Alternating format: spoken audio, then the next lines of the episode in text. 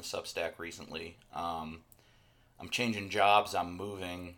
I may be moving to Florida. Maybe buying a car at an undisclosed location for the moment. So I'm sorry for the delays on everything. We do have some cool stuff in the pipeline.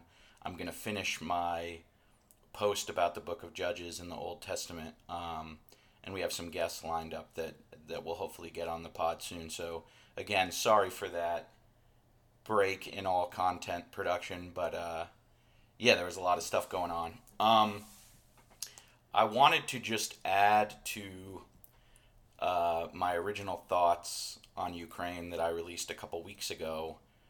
Um, one of the things I, I addressed in that uh, podcast, and which really is disturbing me about this crisis, is I talked a little bit about my my work on Syria stuff and my impression that, you know, I, I know for the uh, political space I've moved into, I don't know if it's it's national conservative or what, but that you know there is this great skepticism of U.S. foreign policy uh, among my fellow political travelers now, and that would certainly apply to Syria. And I think I I understand that. I think that I would take issue with sort of national conservative narratives about Syria, though, insofar as, you know, there's this color revolution meme uh, that I think describes a real phenomenon in which there is maybe not um, sufficient uh, energy among the populace to uh, overthrow the government, or not like real organic mass desire to overthrow the government. Um, but the U.S. sort of plays a role in fomenting that, or so aggressively you know, arming and supporting the forces that do uh, want to see regime change that you know it, it sort of just isn't an organic political process in any sense. I think that's a real thing um, but you know I, I came to syria from the other side. I came at it uh, from knowing people in syria from knowing people who were uh, involved in the revolution in its early stages and i don't really have much insight into um, you know the role the CIA and the Gulf states played in organizing and arming those groups. I know that it took place. I'm just saying I don't know the I don't know the details of that activity and I don't know to what extent you know different people were armed than would have been in a more organic uh, uprising or if you know I don't know how that played out. But basically the point I made in that podcast a, a few weeks ago was my real frustration was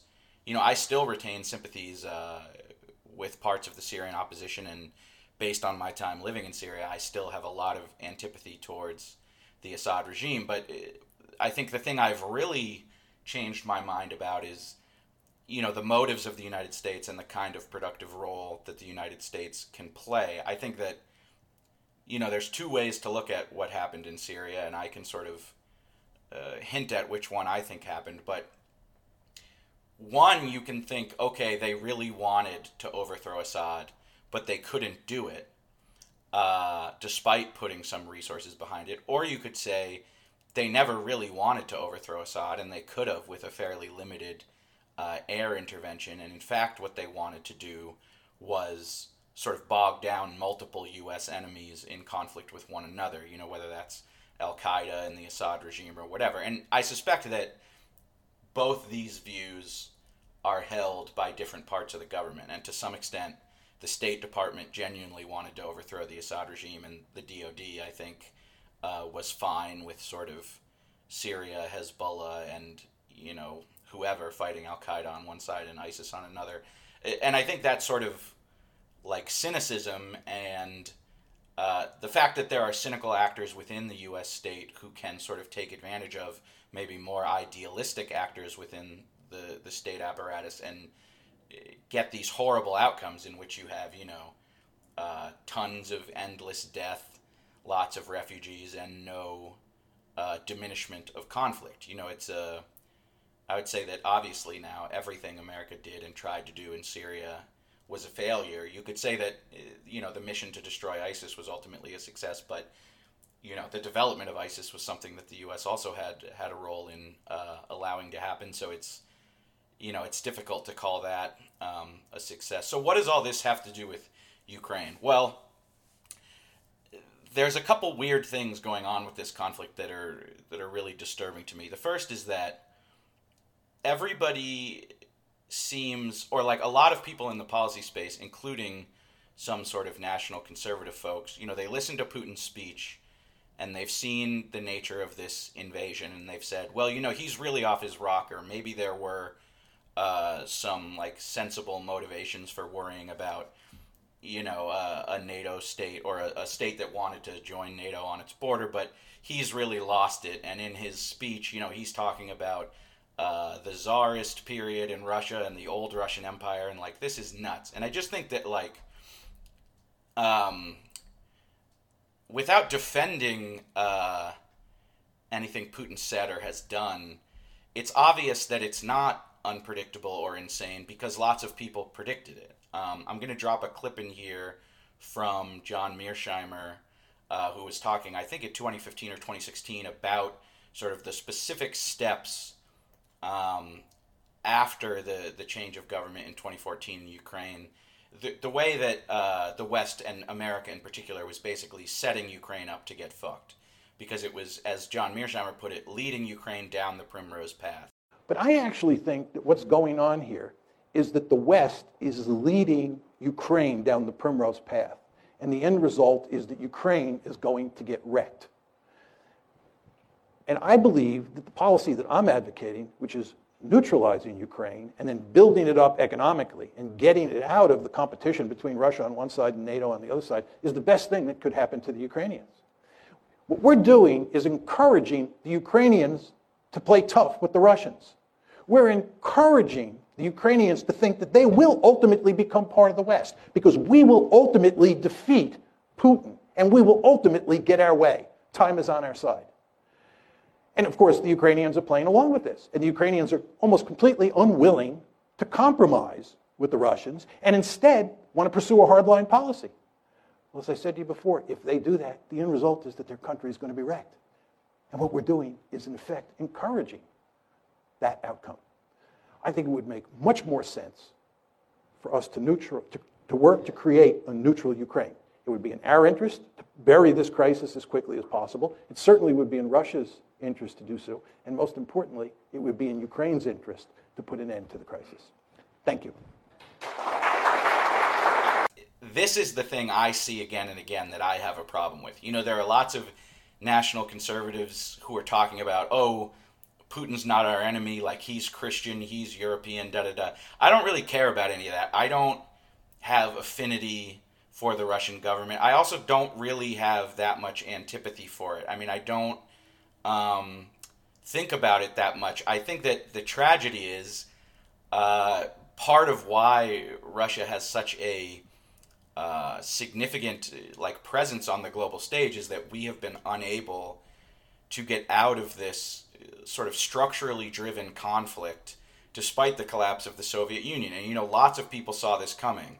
Lots of Americans, including you know cynical, murderous Americans like Henry Kissinger, who have sort of been talking about how if you can't get out of like uh, if all the security parameters and the growth of NATO stay in place after the collapse of the Soviet Union, you're sort of building uh, a natural, you know, platform for conflict with with what remains of Russia, and that uh, sort of guarantees that these sorts of things will happen. And I think it's it's a little bit sick and disturbing the degree to which because two things have happened, right? The first is that consecutive administrations, I would say Obama, Trump, and Biden have all sort of encouraged Ukraine to pursue behaviors that were likely to provoke this outcome. And I don't know if like, people in government knew that that's what they were doing. Again, I think there were probably some cynical actors who said, yes, maybe we're going to bait Russia into an attack, and that'll fuck over Russia ultimately. They'll pay too high a price, and all we'll sacrifice is Ukraine.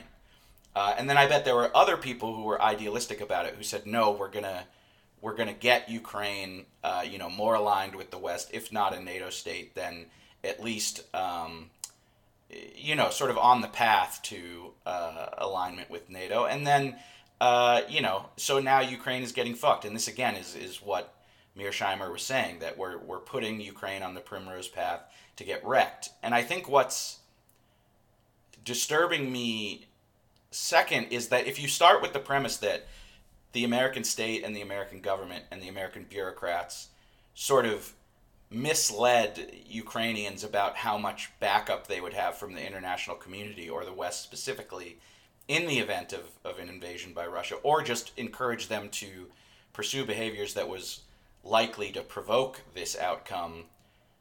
Uh, it's also disturbing then to see Americans who are so sort of like bloodthirsty and having what I see as like a really juvenile uh, response to the conflict. I mean, I get it. Like, I understand why Zelensky might be an inspiring character, and I understand why it might be cool to see like civilians arming themselves or people throwing uh, Molotov cocktails at tanks out of their sedan. But like, it really disturbs me about American psychology. Like, this is a real war.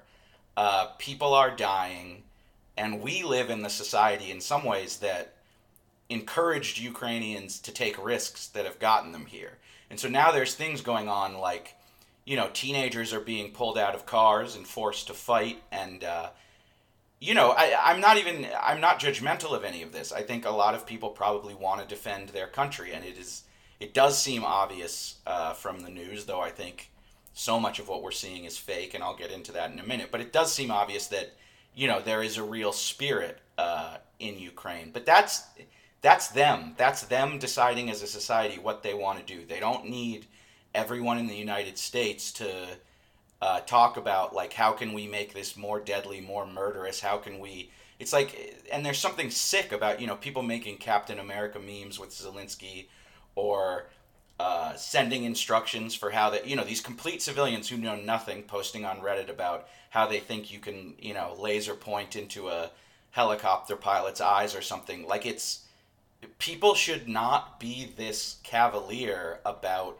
war and about sort of uh, rah rahing violence, even if they think there's a clear uh, moral sort of. Um, I don't know, even if they think there's a clear moral distinction between the sides. Um, I remember that when the Arab Spring started, and now I'm going to transition to talking about the media coverage a little bit. I think when the Arab Spring started, there were lots of inspiring stories similar to what's going on now. You know, stories of civilians standing up and fighting the government, stories of heroic courage.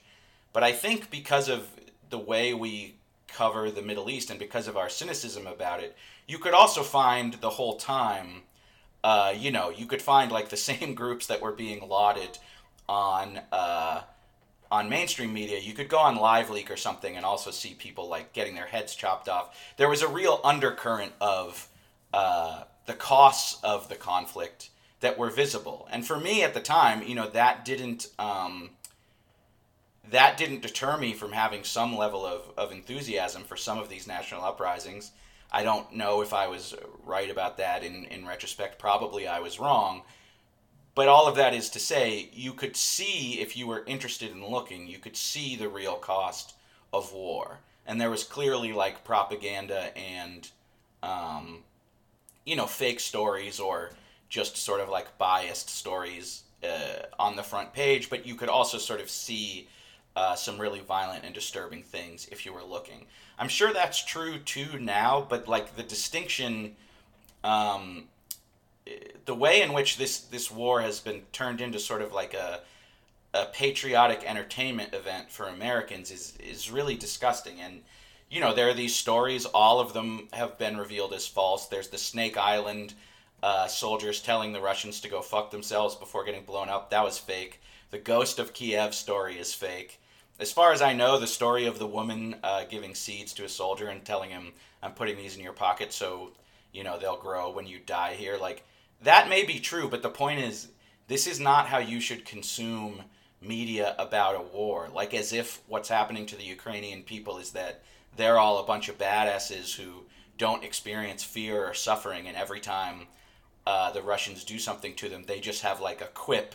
You know, it's it's like these stories sort of conspire to make you think that the the Ukrainians are are happy this is happening or aren't paying a cost for the sort of immense violence um, that's overtaking their country, and that's just not. You know, there's a there's an account on Twitter, uh, default friend Katherine Dee Uh, sometimes I, I disagree with a lot of what she says, but one thing she said about this, and I think she was talking about war in general, is that Americans are such like broken brained consumers at this point that the only way they can process anything is as a fandom. And so they're processing this war uh, as a fandom. Like Zelensky is sort of the, the star of the movie, and Putin is the big bad. And, you know, these different uh, totally fantastical anecdotes that are traveling around the media are, uh, you know, scenes in the movie. And, like, on the one hand, you know, if you if you agree that, um, I mean, I I sort of accept the proposition that wartime propaganda is necessary, but I think that that's um, that that's a national endeavor. You know, the country defending itself will spread these heroic stories, and people can think of them what they want, but it's meant to increase morale. But I think that's different than the world and America specifically, you know, a, a state that in some ways sponsored or made this conflict more likely, that's different than us treating it in this really juvenile way and, you know, sort of washing our hands of, of culpability because, you know, Putin is evil and irrational, so there's nothing we could have done to prevent this. And uh, Ukrainians aren't suffering anyway because they're such badasses. They love this. They're all getting guns and, and throwing Molotovs at tanks. Like, it's really horrible things that are happening to people. Um, you know, if you want to read about like the types of things that go on in war, like look into a conflict that nobody feels romantic about. Read about uh, you know, recent cartel killings that happened in Mexico. You know, a conflict where where sort of the the press for whatever reason acknowledges that you know violence is insane and there's no um, available moral narrative and just everyone involved uh, is sort of like dehumanized and brutalized by it go read about that and then ask yourself if you really think that's you know characteristically different than different conflicts that are that are going on on Earth. Um, so I've talked a little bit about these these propaganda anecdotes, but I, I think it's it's wise to connect that to a broader theme, which is just like how virtual and unreal this event has been made. You know, there's this this famous uh, Baudrillard essay, "The Gulf War did not take place," which I've always struggled with because you know the point explicitly is not that no one suffered uh, in the in the first Gulf War. The point is that there was a virtual experience of the war by those uh, you know observing it, especially Americans, but also just those in the West,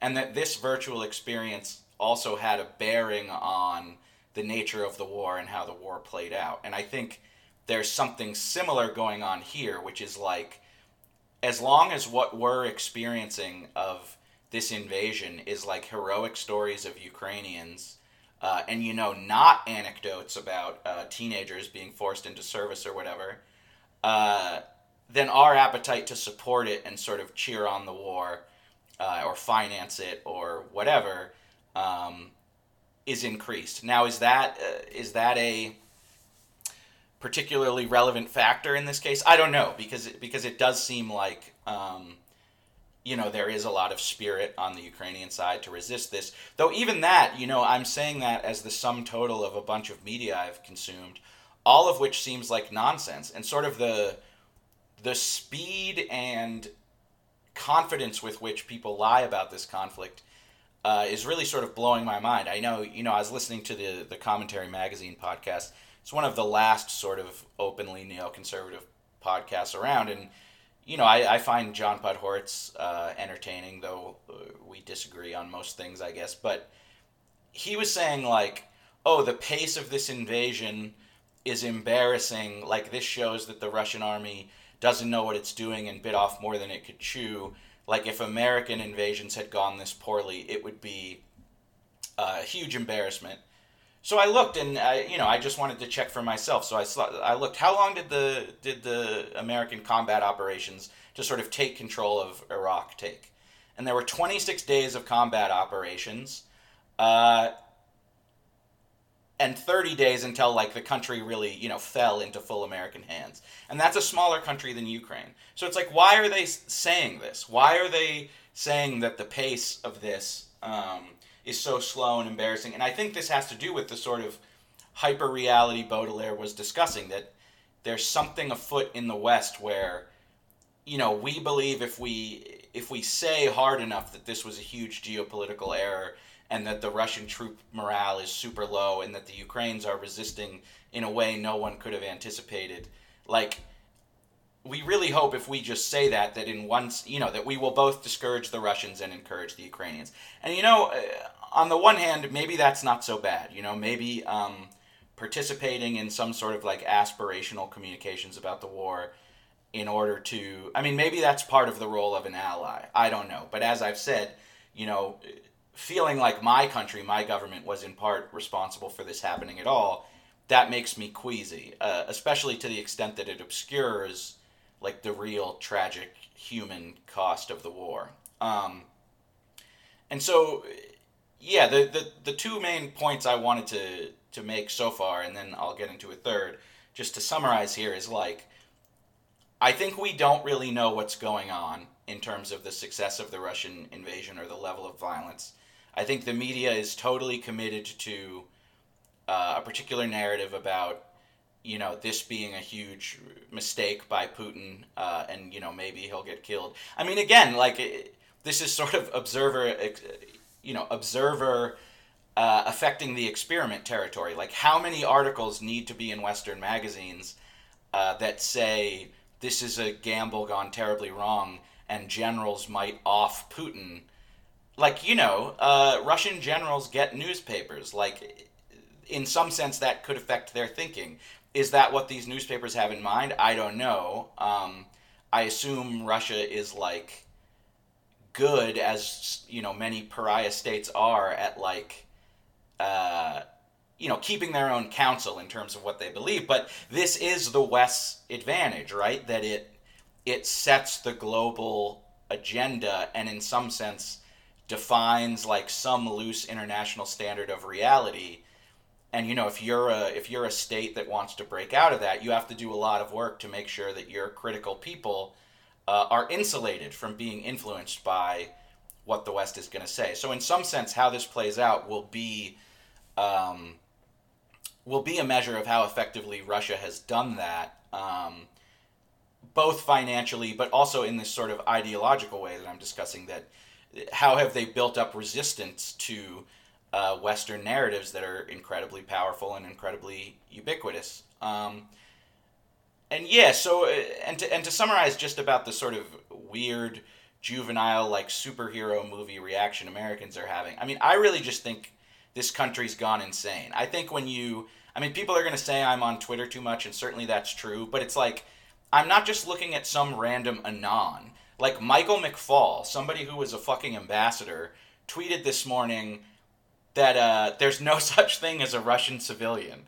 that all Russians need to choose a side. It's like, what? They didn't even, I mean, according to Michael McFaul, these people didn't even elect or choose Putin. How are they culpable? And like, that's a thing that insane war criminals say. That's not something that a, that a distinguished, uh, quote unquote, distinguished U.S. diplomat should say. And you can stay among, you know, the hyper elite and find similarly bloodthirsty, uh, and weirdly aggro statements of all kinds. And um, yeah, I think when you when you take that sort of like lust for violence and combine it with the same elite classes totally hysterical response to COVID, you end up with sort of an inevitable conclusion that's like, okay, we're children in both directions. Like we uh, we had like a not that uh, well, I don't know what to say, but you know, we had a hysterical response to a pandemic, and it took us months and months and months to recalibrate our expectations back downwards to how dangerous it actually was. Now we have a war uh, that could spill out into nuclear conflict, and the same class of people are like, let's go. What are you afraid of, you pussies? Every Ukrainian pick up a gun.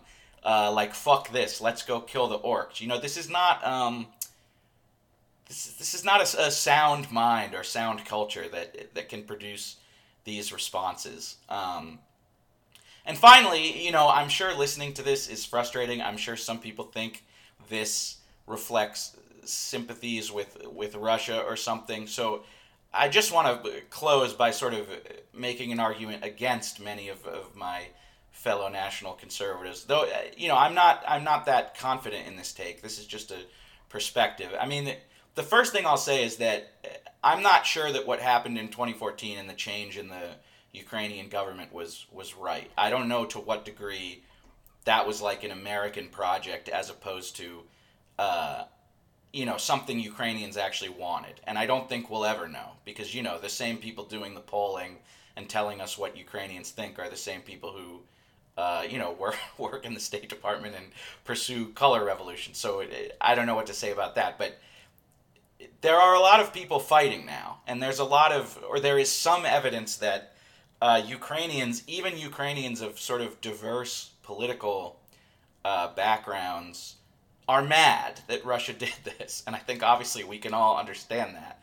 Um, and a lot of Ukrainians appear motivated to fight to defend their country, even if uh, it costs them their life. And you know, I I think that we should take that seriously as an indicator of something. And I also think that the way this um, conflict has been defined by sort of, um, you know, like BAP world people, like Bronze Age pervert, like he put out a note on Telegram that said, look, whatever you think of Oriental despotism, uh, you know, Putin didn't replace his own population with immigrants. He doesn't. Uh, you know, cut the breasts off of uh, teenage girls. He does. He listed this whole, you know, list of um, sort of atrocities that he associates with the West, and says, you know, Putin has not done this for whatever political and social repression there is, and so you you have to pick a side, and you should be on Putin's side. And Alexander Dugin said something similar. You know, Alexander Dugin is this this Russian philosopher who's who I think is kind of interesting, and and I don't consider insane or anything, but he said basically like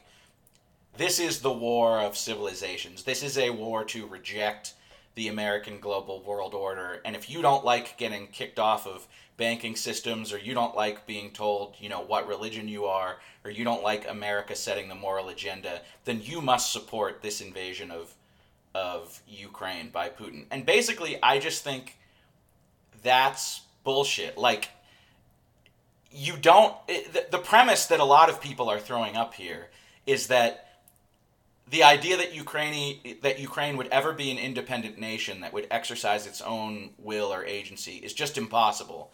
And the only two possibilities are that it's a vassal of Russia or the United States.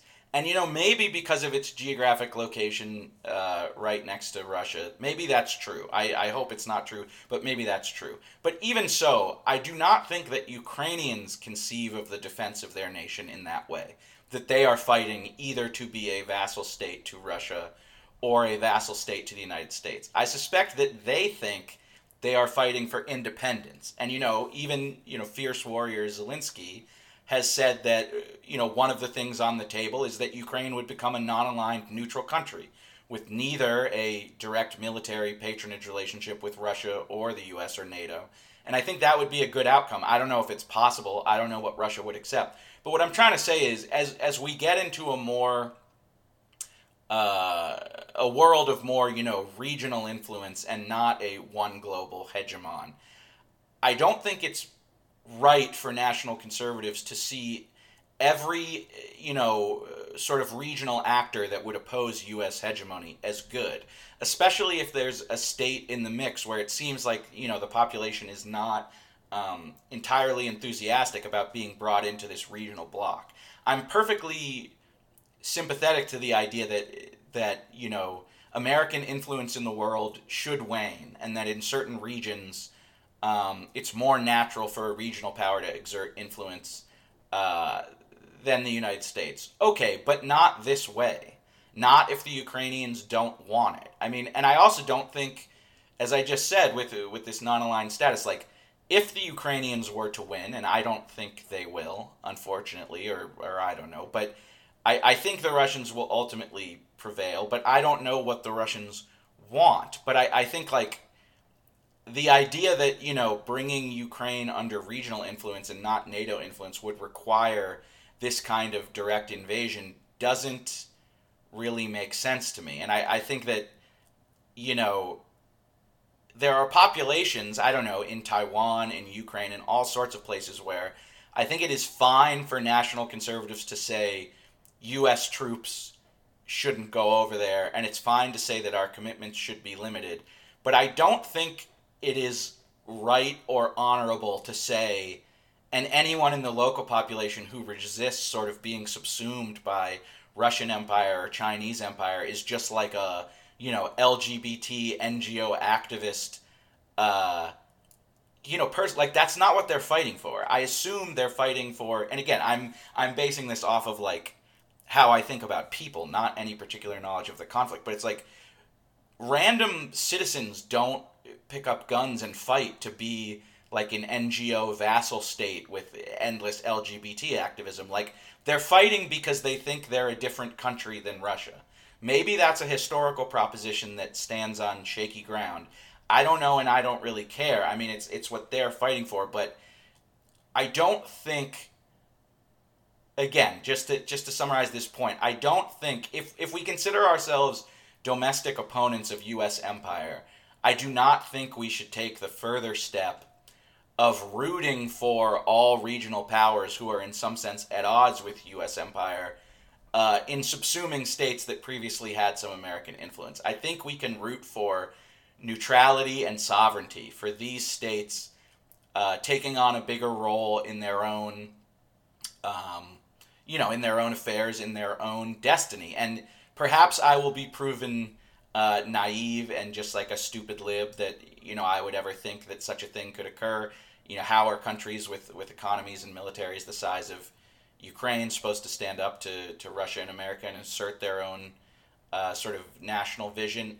I don't know, but obviously there are differing degrees to which countries are uh, influenced by politics in other countries, even countries that are in as vulnerable a position as Ukraine. So uh, this is a very sad time. It's a very scary time. I'm upset, as you can tell, that I think people are being so cavalier. You know, people who would never put their own lives on the line are being so, and probably would not even fight to defend America if Russia invaded, for Christ's sake. But, you know, that's not our place to sort of be gleeful about violence. But, you know, as I've also said, that I don't think um, that doesn't make me root for Russia. I mean, if, if Ukrainians do not want to be uh, taken over by Russia and they're willing to fight for it, then you know that's uh, that's a brave thing, and I don't know what's going to happen, but the outcome I would hope for is sort of a, a neutral and independent Ukraine that was.